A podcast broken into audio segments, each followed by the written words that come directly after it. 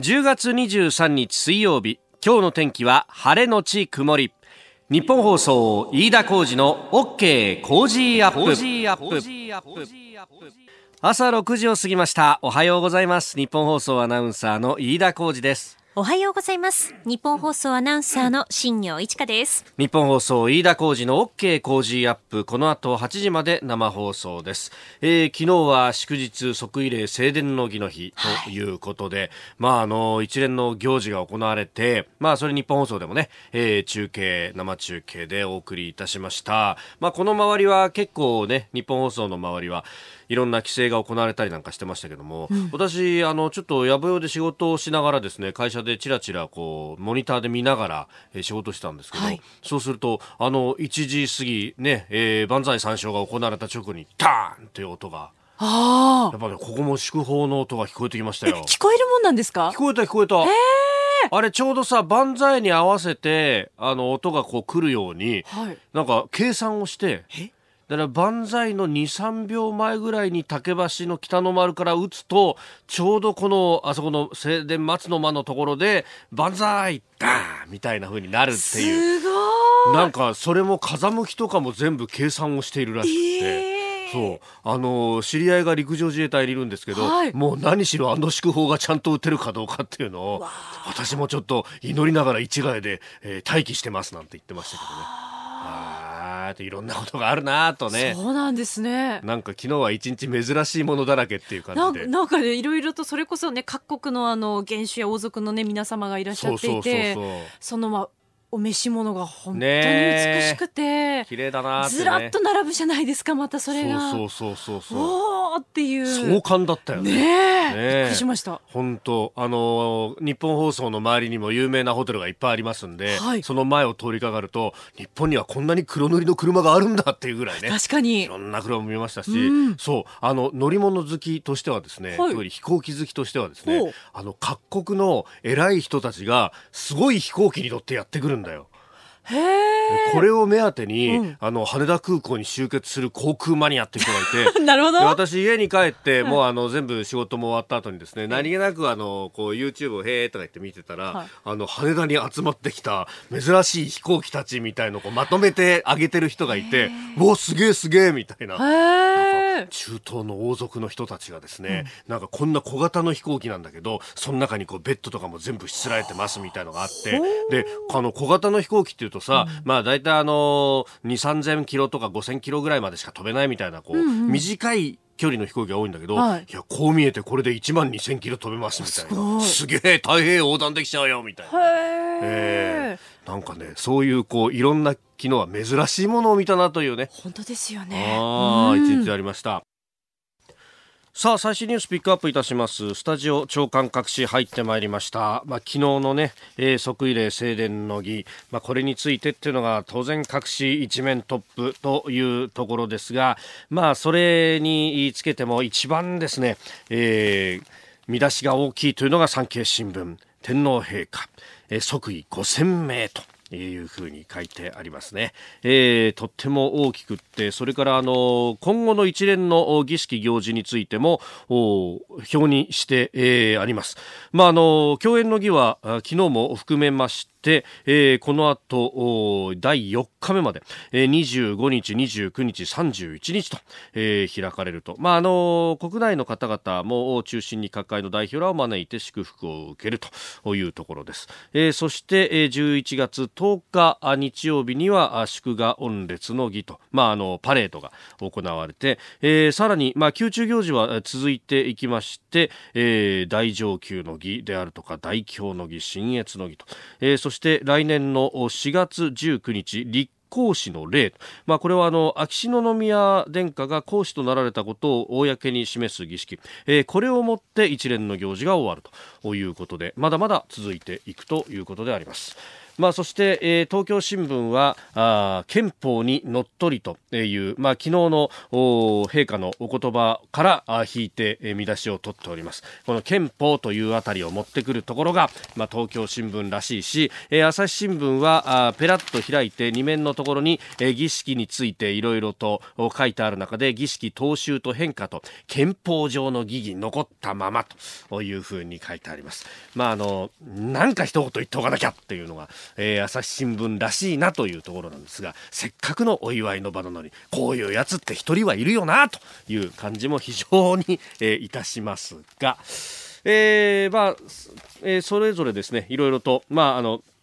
昨日の一連の儀式について写真も交えながらというところなんですがあのツイッターでもいろんな方が写真上げております。昨日はねちょうどこの即位礼正殿の儀のところは、え、晴れて、え、そしてね中継なんか聞いてますと青空も見えてきたなんていうね、え、ことを言ってました。でさらにまあそれまで激しい雨も降っていたということで、え、都心には虹がかかりそして富士山は初冠雪。その富士山の様子までって考えると、できすぎじゃねっていうぐらいのものが起こるんだなと、えー、非常にびっくりした覚えがあります。はい。えー、ということで、まあ、あの、皇室行事等々について、後ほどね、また、あの、ゆっくりと、えー、7時台、えー、高橋洋一さんと共に振り返っていきたいと思います。あの、陛下のお言葉については、ノーカットで、えー、またお聞きいただこうとも思っております。7時10分過ぎ、おはようニュースネットワークのゾーンです。えー、そして、その一面の肩の部分にはですね、読売新聞など書いてありますが、台風19号、この亡くなった方が84人になったというようなことが書かれております。被災地一部水位が上昇、大雨で捜索中断もと、未だ甚大な被害、その全貌が明らかになっていないところもあるというところ。まあ、あのね、いろんなところに書かれてますが陛下ご自身は、えー、水について、えー、非常に長く研究をされてこられてきたと、まあ、そういったこともあって、えー、今回のこの祝賀御列の儀、え、パレードについては、え、延期をするというのも、まあ、これは、ね、もちろんね、えーあの陛下のご意思云々というものではなく助言と承認という国事行為として、えー、やめたと。今回はそういう決断に至ったというところでありますが、えーまあ、あのこれだけの被害が出ているというところはえ、えー、非常にみんなあ心が痛んでいるところであろうと思います。えー、そしてあの国際情勢いろいろ動いてますけれどもねあの選挙についてが2つまずカナダはあ総選挙が行われて一応そのトルドー首相率いる与党の自由党が、えー、過半数は維持できなかったんですけれども一応第一党の座は確保したということでトルドーさんは続投なんですが、えー、過半数を維持できなかった少数与党ということになるんでこの先どうなるんだというあたりが懸念されております、えー、まあ、特に中国との関わりについて、えー、ファーウェイの副社長がカナダで拘束されていると。いまだにカナダで拘束されているというところもあって、まあ、その辺が今後どうなっていくのか今までのように、えー、自分の意見というものを100%通すことができないという中にあって、えー、ちょっと腰が引けてしまうとだいぶ局面が変わってきてしまうのかというようなことも懸念されます、えー、そしてもう一つは、えー、同じ選挙でももうすでに終わっていて組閣が待たれていたイスラエルですが、えー、ネタニヤフ首相が組閣を断念したというようなニュースが入ってきております。で、えーまあ、あの比較第一党になった、えー、青と白という政党のもともと軍の参謀総長もやっていたガンツさんという人が、えー、今後組閣をしていくんであろうと言われていますが、まあ、どちらかというとネタニヤフさんよりは強権ではないということが言われてますんでこれが中東情勢にどういった変化を及ぼすのかというあたり、えー、そしてネタニヤフさんはもともとアメリカの、まあ、トランプ政権、えー、その中でも、えーえーイバンカさんの旦那さんと非常に、まあ、家族ぐるみで非常に仲が良かったというようなことがありますんで、えー、その辺がガンツさんに変わったところでアメリカとイスラエルの関係がどうなるのかと。逆に言うとトランプさんからするともともとは、えー、ベースとしてはアメリカは中東から引きたいというものがあったと。ただ、えー、ネタニヤフさんとの関係だったりイスラエルとの関係の中でなかなか引けなかったんだけれどもこれがガンツさんに変わることで、えー、一気に引くってことができるのか、えー、その辺をこう真空を埋めるるような形で、えー、ロシアだったりトルコだったりが今うごめき出しているっていうのも確かにタイミングとしては符合するなという感じもございます、えー、ご意見お待ちしておりますメール COZY コージーアットマーク 1242.com ですさあ、7時台はコメンテーターの方々とニュースを掘り下げます。今朝のコメンテーター、数量政策学者の高橋洋一さんです。おはようございます。おはようございます。よろしくお願いします。気づいてしまいましたよ、高橋さん。何？今日あのネクタイを締めてらっしゃるじゃないですか。そのネクタイが、これラグビーワールドカップのトロフィーですよね。そうだよ。なんそうだよ。あ、あ、あの、ほら、トヨタスタジアム行った時に、あの、買っただけ、グッズそうそうそう。そうですか。いやラグビー、にわ、にわかラグビーファン。いや、まあ、せっかく買ったネクタイだから、どっか、え来て、ね、締めなきゃいけないと思ってたから、まあ、いいですね、でもね、透かしのような形で、シルエットが。おしゃれですね。トロフィーのが入ってて。うん、あの、ああいうスタジアム行くといろんなグッズ売ってますよ。あれ、あっという間に売り切れませんでした？あっという間に売り切れたけど、ね僕もなんか子供になんか買ってやろうかなと思って行ったら、すぐ売り切れちゃう。もうなんもないですと。そうそう。あれでもいろんなとこにね、あの、グッズ屋あるから、案外ね、回るといろんな、あるみたいですよ。私はあんまりするの得意じゃないけどね。まあ、今週末もまた盛り上がりそうです。今日もよろしくお願いします。よろしくお願いします。お知らせを挟んで7時になるところです。10月23日水曜日時刻は朝7時を過ぎました。改めましておはようございます。日本放送アナウンサーの飯田浩二です。おはようございます。日本放送アナウンサーの新業一華です。あなたと一緒にニュースを考える飯田浩二の OK 工事アップ。7時台はコメンテーターの方々とニュースを掘り下げます。今朝のコメンテーター、数量政策学者の高橋洋一さんです。おはようございます。おはようございます。高橋さんには番組エンディングまでお付き合いいただきます。では、最初のニュース、こちらです。イギリス議会 EU 離脱法案の審議日程案を否決。イギリス議会下院は22日、政府が提出した離脱に必要な関連法案の審議日程案を否決しました。今月末の離脱の実現は極めて厳しい情勢となり、ジョンソン首相が期限延期を EU が認めるかが焦点となります。えー、まあ、ジョンソンさんも追い詰められたということ、まあ、離脱期限までは10日を切ったと。いうことになりました。まあなんか、おじきが悪いっていうか、なんかね、こういうのってはね、もうパッとやった方のが多分いいんだろうけど、こうやってますますなんかもめもめすると、はい、不透明感が出ちゃって、ビジネスとかそういうには良くないんですよね。う、ね、ん。まあ、あの、なんとしても、離脱をするんだというのはジョンソンさんが言っているところで、うん、ただそれができなくなるとなると、まあ、だってあの血液見たくなって離脱ですよ。いわゆるその全くディールのない形での、うん、そうそう。そうだからディールはちょっとやるかやらないかなんだけど、はい、イギリス議会の人ってのは多分感情が先に入ってね、えー、本当は離脱したくないんだとかいう人が半分くらいいるんじゃないですかね。そうするとなかなかこういうのは大変でしょうね。うん、まあ、そうなるとジョンソンさん次の手っていうのはもうこれ解散とかそういうことになっていますか？解散一番ひどいあれなのはあの EU の方に言言ってね、はい、あのもう期限でやってくださいって言っちゃうことでしょ。ああ。そしたらもう強烈なあれになるでしょ。強烈なそのまあ副作用というか。そう。ええええ一切の合意なき離脱。うん。ででも、そういうちょっとやるかやらないかの話かもしれない。ちょっと、うん、あの、合意するかしないかってだったら、同じかもしれないですね。ああ、うん。こんなにもめもめしてずっとやってても。でも、あの、要するに、も、揉めたところで解決策なくて、はい、EU の方がもう一回延期をしてくれるかしてくれないかって話だけでしょ。ええー、うん。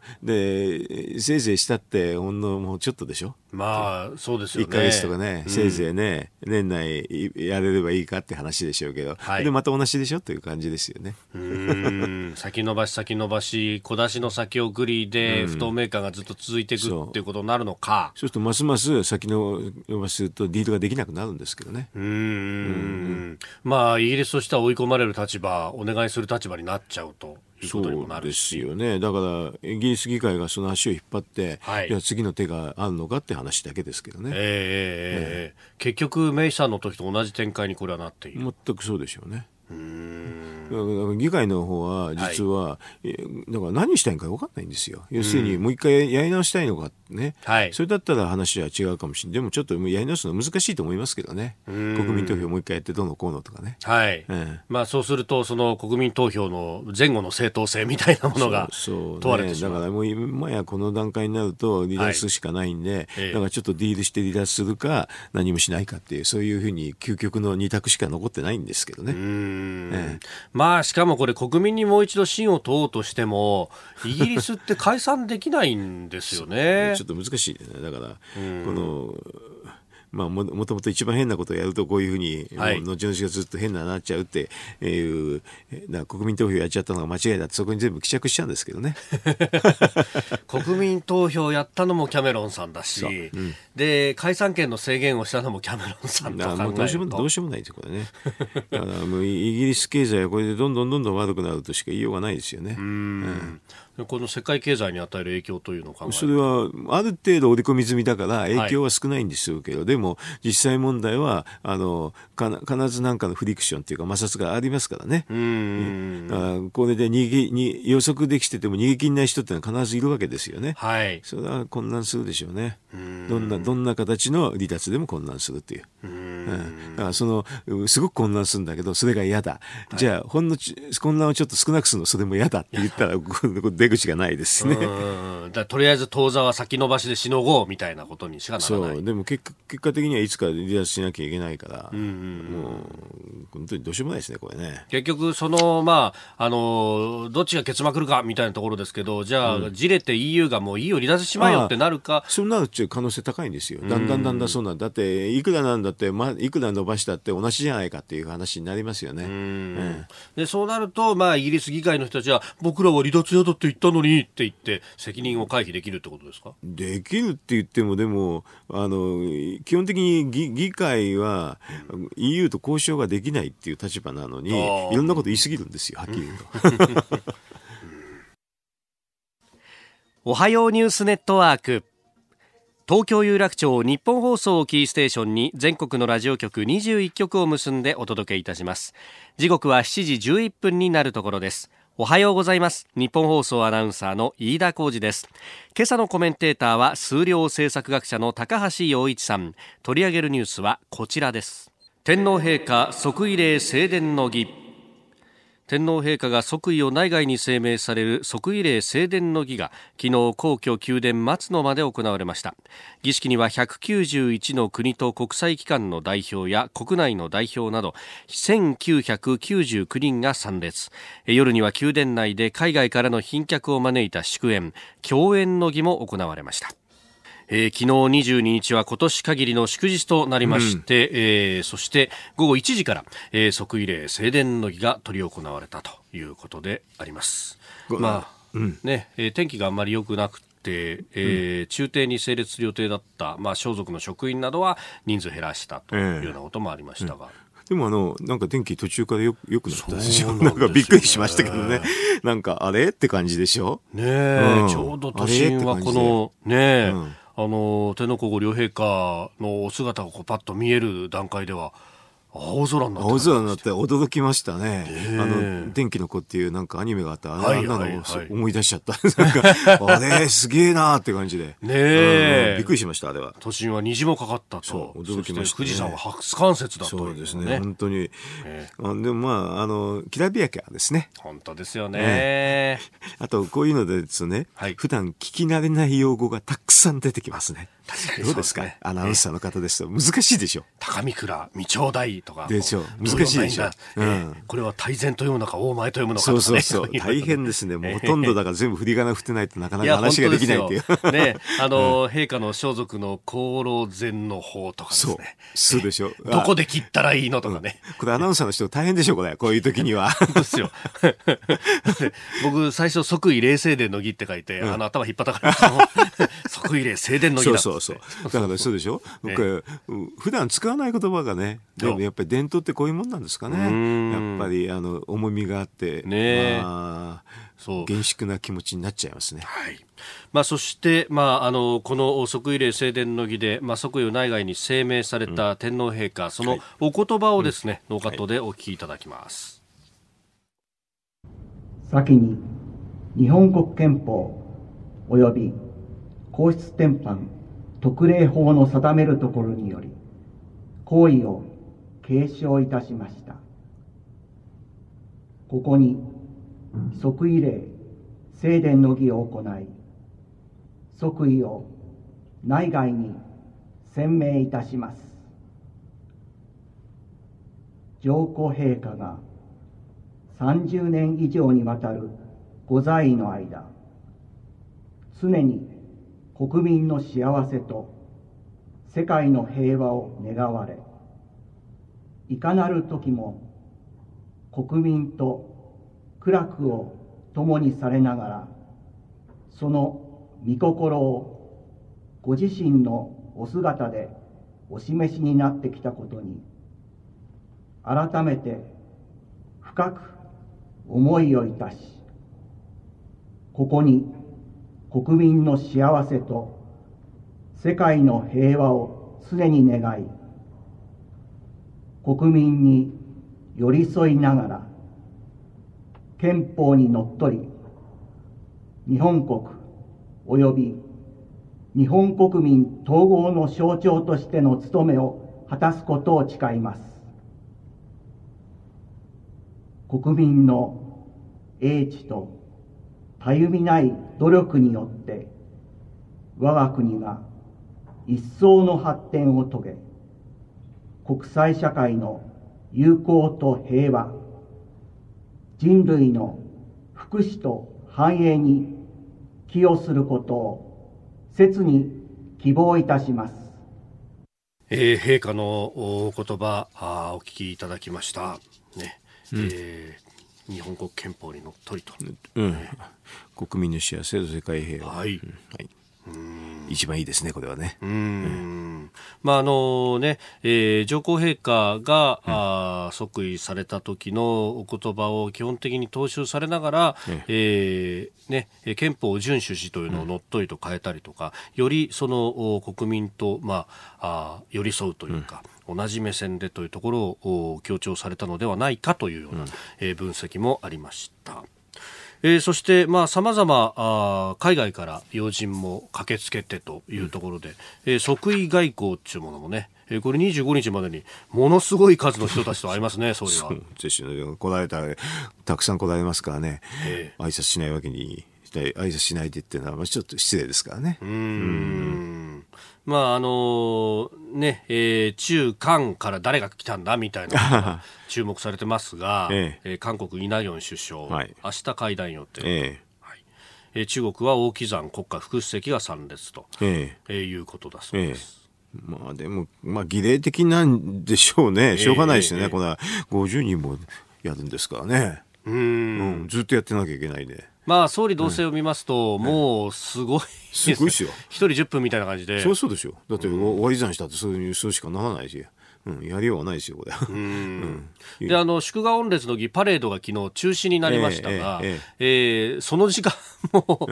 会談してましたね。同棲を見ると。あのここなさないと。こなさないと。こなすってレベルでしょうからね。だから、まあ、分刻みですよね、本当に。うん。まあ、あ他にも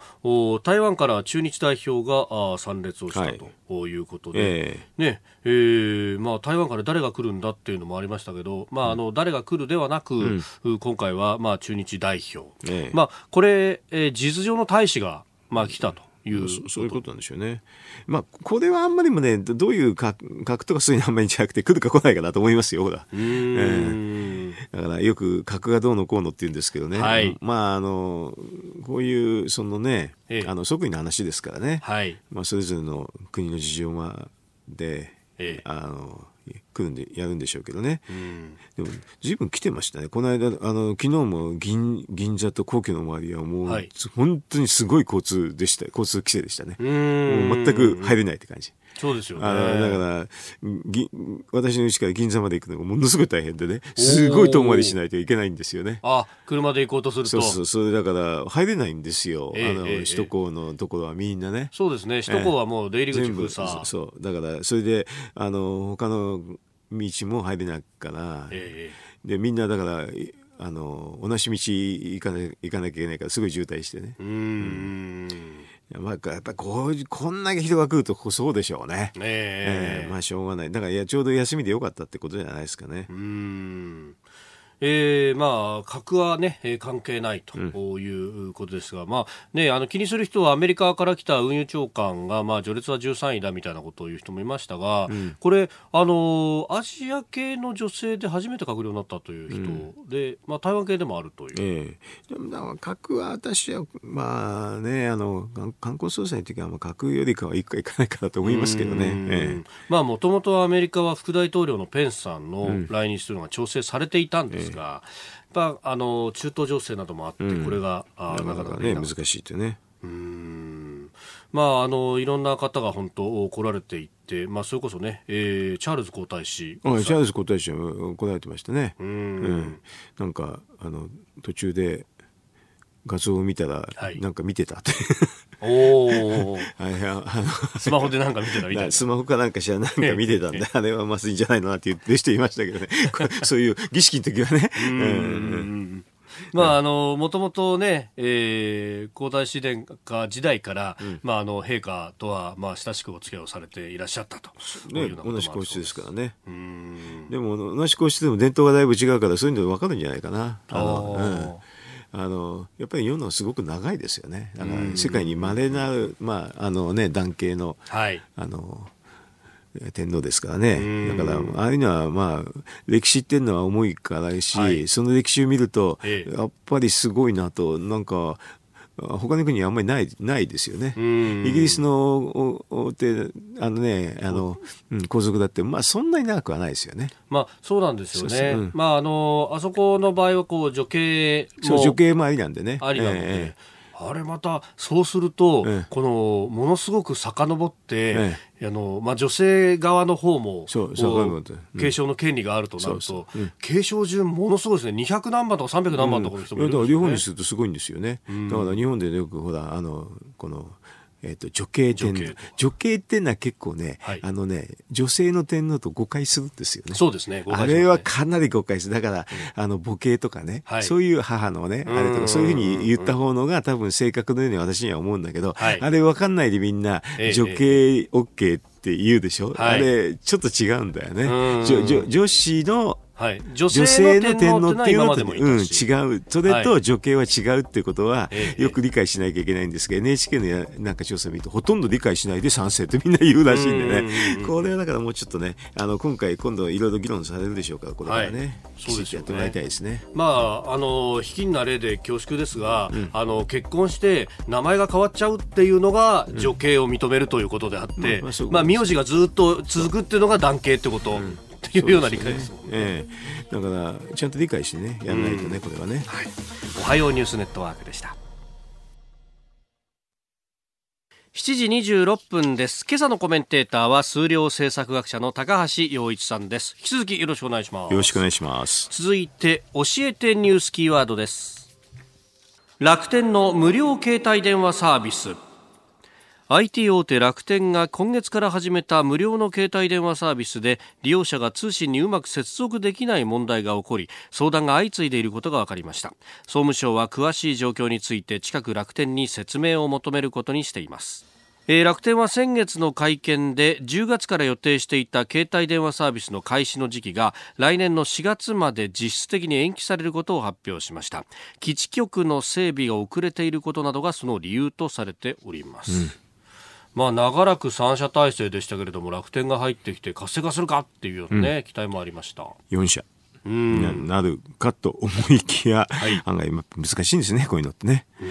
基地局を整備ってんだだから遅れてるっていうのが結果的に、はい、この今無料のあのなんていうかなサービスをっていう試行的に試験的にやってるんだけど、えー、それでうまくいかないって話ですよね、えー、これ本当に10月からやってたら大変な困難でしたね。今良かったですね。あの無料の、うん伸ばして、ええ、あの今無料ですからね、うん、うん、それ今試験的ってことなんでしょうけど、ね、基地局がでもないってことはちょっと携帯にならんですわね。うん、まあなんか昔を思い出すような感じはね、ええ。えー、山の中とか 少し年外れると通じないってやつ、うん、県外だぞみたいなね。えーええ。ーまああの今回これ無料のサポータープログラムというのは東京23区とか大阪市などで5000人に絞って、絞って、えー、来年の3月まで料金無料にすると。それでも通じないっていうのはちょっと大変ですね、うん、これね。ねえ、うん、まあね、えー、データ通信がどうなってるのかとかっていうのはなかなかわからないですけど、ね、通話が通じないとなると、意味がないぞっていうことになってしまうと。基本的にはだから基地局っていうのがうまく整備できなかったから、はい、あの10月からできなくて6月にしてそれでまあでも10月から始めるって言っちゃったんで、はい、それでちょっとや,、やってみたんだけどた多分大丈夫と思われるところで、うんうん、つつながんないって。これあとあと半年大変ですよね。うん、なんとか半年でこれ整備しなきゃいけないと。そうですよね。基地局っていうのは、まあ、比較的簡単は簡単なんですけどね、でもそれ以外のなんか問題があったらちょっと大変ですね。うん、ええ、まあこれインフラ産業ですもんね。う。うん、だからやっぱり一朝一夕にはなかなかいかないんで、ある意味でだから、この楽天みたいなのが入ってきたって意味があるんですよね。すぐは参入できないってことなんですよね。はい、でも3社っていうのはちょっとね、あの、まあ、河川っていう状況なんですよ。河川。うん。うん、あの、要するに競争があるようなんだけど、みんな談合してあんまりなんで、ただ4になると格段に変わるっていうのは分かってるんですけどね。うそうすると、4になると結構競争が、あの、なると。だから、1個のシェアを見るときに、公正取引委員会なんか見るときに25%っていうのが一番多くてね、はい、そこまであれば、まあ、まあ、ある程度、数が少なくても競争は確保できると。で、3社になると33%になりますからね、はい、これはちょっと多すぎて、はっきりと談合しちゃうんですよ、3社になると。で、2社になると当然もっと談合しちゃうんですけどね。はい。えーまああのね、結局、どっかが値下げをするとなると、まあ、の呼吸でね。あの呼吸で、こちらっと見て、パッと変えるみたいなことが、3社だったら容易にタイミング合わせられち。できちゃいますよね。それで、あの、話し合いも簡単ですからね、3だとね。結構まとまりやすいんで。4か5になるとさすがにちょっとまとまりにくくなるっていうのがあるんですああ、プレイヤーが増えると、百科聡明になっちゃうと。そうそうそう。うん、だからそこのギリギリのところで4社っていうのが、まあ、一つの線引きになってるんですけどね、競争を確保するためにっていうのは。だから、この楽天が入るには意味があるんで、まあ、頑張ってもらわないと、河川のままになっちゃうんですよね。これ、競争政策の、やっぱり、あの、世界共通のある意味、基本なんですかね？やっぱ3社じゃダメで4社あの、私、公正取引委員会って時にいたんだけど、えー、ギリギリのとこです、4っていうのが。あえー、だから4にないとダメと。まあ、それで4でもいいとは言えないんですね。4とか、4より5の方がいいんですけどね。それでもギリギリのところだと4ですね。だから、いろいろと政策するときに 4, 4分割っていうのはすごく多かったですね。それこそ、そのアメリカの通信業界も、えー、あの、スプリントっていうね、ソフトバンクの系列の会社が、えー、あの、お T モバイルを、うん、T モバイル US を買おうとすると、うん、そうすると、うん、まあ、ベライゾンと、おそれからあもう一社、AT&T か、ええ、があって、3社になっちゃうとまずいっていうのは、結構これ大きな理由らしいですね。だからあの、1社は絶対まずいでしょ、独占で。まあ、独占にで、2社でも通過になるでしょと、うん。うん、3社もちょっと弱くなるんだけど、ぎりぎり、あの、要するに価格支配力ができちゃうっていうのは、多分、理論的な話として出てくるんですよ。だから、そこで、まあ、せめて4というのが、大体、どこの国も、だからまあ理論でやってるんでね、結構まあ似たような結論になりますね。うんまあその辺をね、えー、まあ菅官房長官などが、やっぱりちゃんと競争はなきゃだめだぞっていうのを、携帯のところでもと。そう。3はちょっとなりにくいんですよね、正直言うとね。えー、楽天の無料携帯電話サービス、今日のキーワードでした。はいお送りしております日本放送飯田浩二の OK 工事アップ。お相手私日本放送アナウンサー飯田浩二と新業一華がお送りしています。今朝のコメンテーターは数量政策学者の高橋洋一さんです。引き続きよろしくお願いします。よろしくお願いします。続いてはここだけニューススクープアップです。この時間最後のニュースをスクープアップ。厚生労働省が職場でのパワハラ防止のための指針の素案を提出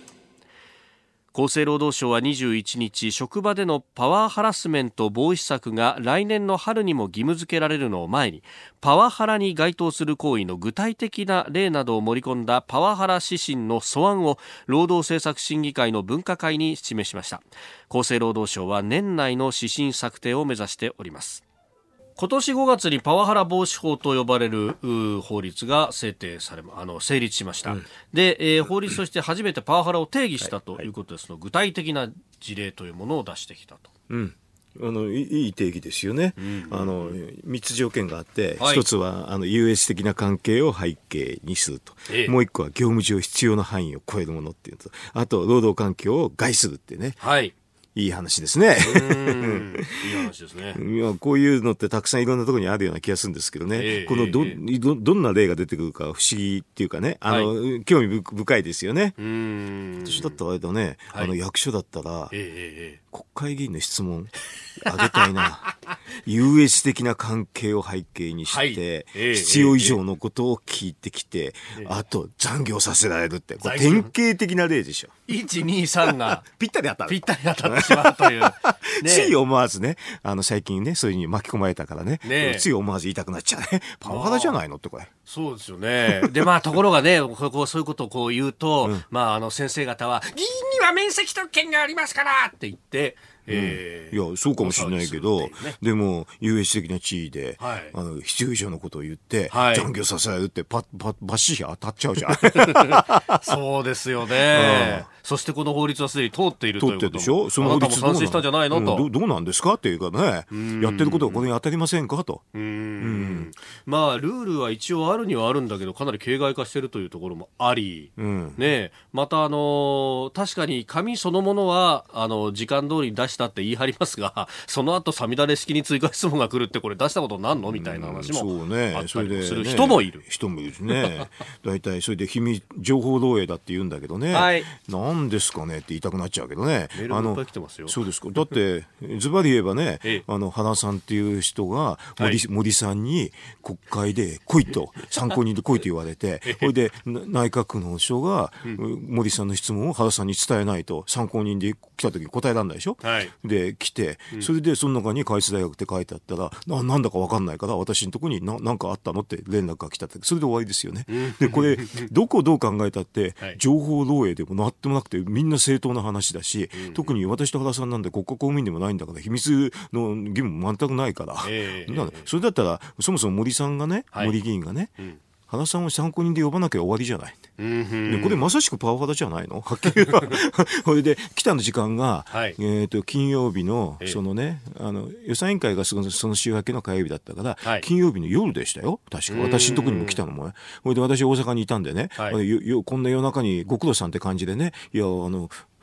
役人の方はまだ働いてます、そんな感じでしたよ。ああの台風が来て来てる時台風が来てる時、まあ今月の11日の夜の出来事ということです。え国民民主党の森裕子議員が、はい、まあ翌15日に、えー、質問をするということで、うん、まあその通告があったと。で、まあ森さんが言うには、まあ4時過ぎに、えー、通告は出した。かもしれないけど、その後、三田電信来てて、私のと、とこにそういう連絡があったのはずいぶん夜でしたよ。夜の、夜もずいぶん更けてからだったと。まあ、もともとの論点は、この、まあ、官僚の働き方であったりとか、うん、えー、質問通告のルールだったりとかっていうところがあったんですが、うん、いつの間にかそれが情報漏洩という話になっていて。だって、でも、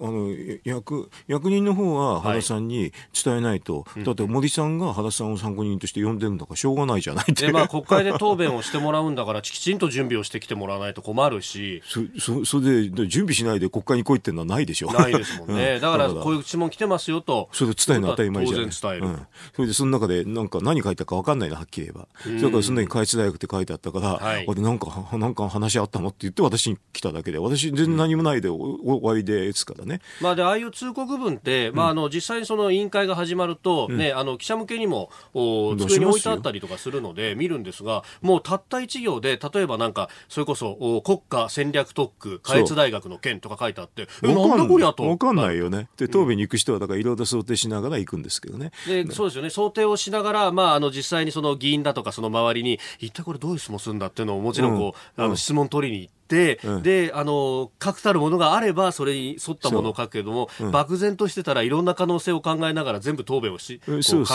えるとそうそうだから本当はねあのこういうね質問通告をね公表はい、公表させるのが一番いいわけ事前に、まあ、あのいろんなところでやってるも。ん人によっては、あの明日こんな形で質問を出しますって言って質問しますよ。だから見てくださいねって言ってツイッターだとかにこう画画像で上げる人なんかもいますよね。もちろん。それであの制度的にもね、えー、と大阪府とかあの和歌山県なんかは事前公表になってるからだから事前公表になるからいつ出したかも分かるし、はい、質問が誰がどういう質問するかもよく分かるしフランスなんかは国会なんかでも全部事前公表。でそっちの方がね合理的なんですよ。でそれをことをするするとこういうパワハラにならないよって私なんか言ってるんだけど透明見える化すればいいと、うん、なぜか情報の話になってるんだよね。不思議ですね、情報漏洩の話になってあるいはなんかこう、質問権を妨げるというような話になって。質問したじゃない？現に妨げてないじゃないですか。ってこんなもんは。でも不思議なんだけどだからこの際ねあの厚生労働省もね、はい、国会も含むねパワハラの話もきちんと指針とか例を出してくれていくらでもあるでしょこんな例はと。そこそご自身の身にも覚えがあるでしょみたいな話がゴロゴロ転がってますか？で質問通告をもし秘密にしちゃったらね、はい、答弁みんなできなくなりますはっきり言えば。だって厚生労働省もなんかいろんな質問があってねそれを地方に聞いたりして、はい、もうはっきり言うといろんなところに聞くんですよ。質問。聞きまくるんですよ、ね、聞きまくんないと答弁作れないから、えー、あれを全部、あの国家公務員の報道の守秘守秘義務対象にしたら、はい、国会はできなくなります。だからそれももっとねひどいね職場がひどくなるから、えー、それだったらこのパワハラと関係するとね事前に必ず出す。それで、それを公表すると。うん、そしたらね、もう誰も残業しないで、簡単にこんなのスッといきます。わざわざ残業もする必要なくてね。はい。で事前に通告してもらったらこうこう簡単だからね答弁書くのはっきり言うとすぐ書けるんですよ、そうするとあの職場環境も良くなりますよ、無駄な残業もないしね。で予算委員会ってね、すごくね全省庁に聞くでしょ、えー、でねや霞が関で課は500あるんですよ。それで一つの単なると大体要員4人必要だから2000人は必ず必要になるわけ、なるほど。それでねこれがね5時間待機させられるでしょ大体は、はい、そうすると1万人なの。1万人時間になるわけ。で時給はね2500円なんだけどね公務員はね、はい、それにあの超過勤務は1.5倍だから3750円なんだよね。だからあの通告遅れだけで3750万円、おなんですよ。簡単にこういうふうにね、ロスが出るんだけどね。はい、もちろんこれね、国家公務員はね、あの、労働基準法の適用外だから、払わないで。ああ、そうか、そうか。泣き寝入り、みんな。そうですよね。いや確かにまず会より始めようですよねこれはね。そう。もちろん。ぜひね、ね、この例にね国会も上げてもらいたい、うん、パワハラは確かに社会問題。そうねえー、今日のスクープアップ厚労省がパワハラ防止のための指針素案提出というニュースから解説をいただきました、えー、このコーナー含めてポッドキャスト YouTube ラジコタイムフリーでも配信していきます番組ホームページご覧くださいさあ、ここで番組からお知らせです。来週10月28日月曜日の OK 工事アップは、羽田空港から公開生放送を行います。題して、飯田浩二の OK 工事アップ公開生放送 in 羽田空港。うん。土直球のタイトルでございます。はい。飯田さん、私、新業とジャーナリストの須田慎一郎さんと一緒に羽田空港にお邪魔しまして2時間丸々現地からお送りします。はい。公開生放送です。お時間のある方、近くにお立ち寄りの方、ぜひぜひ遊びに来てください。場所はですね、羽田空港第一ターミナル5階のライブレストラン、LDH キッチンザ東京羽田であります。はい。まあ LDH と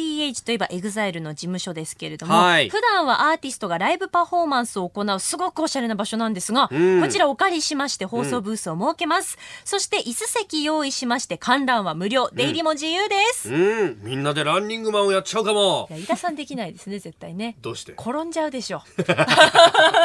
足つったりとかな。足がこう絡まっちゃって、あららららららってなっちゃいますよ、多分。うせうせ。来週28日月曜日、羽田空港第一ターミナル5階、LDH キッチンザ東京羽田から公開生放送、ぜひ遊びに来てください。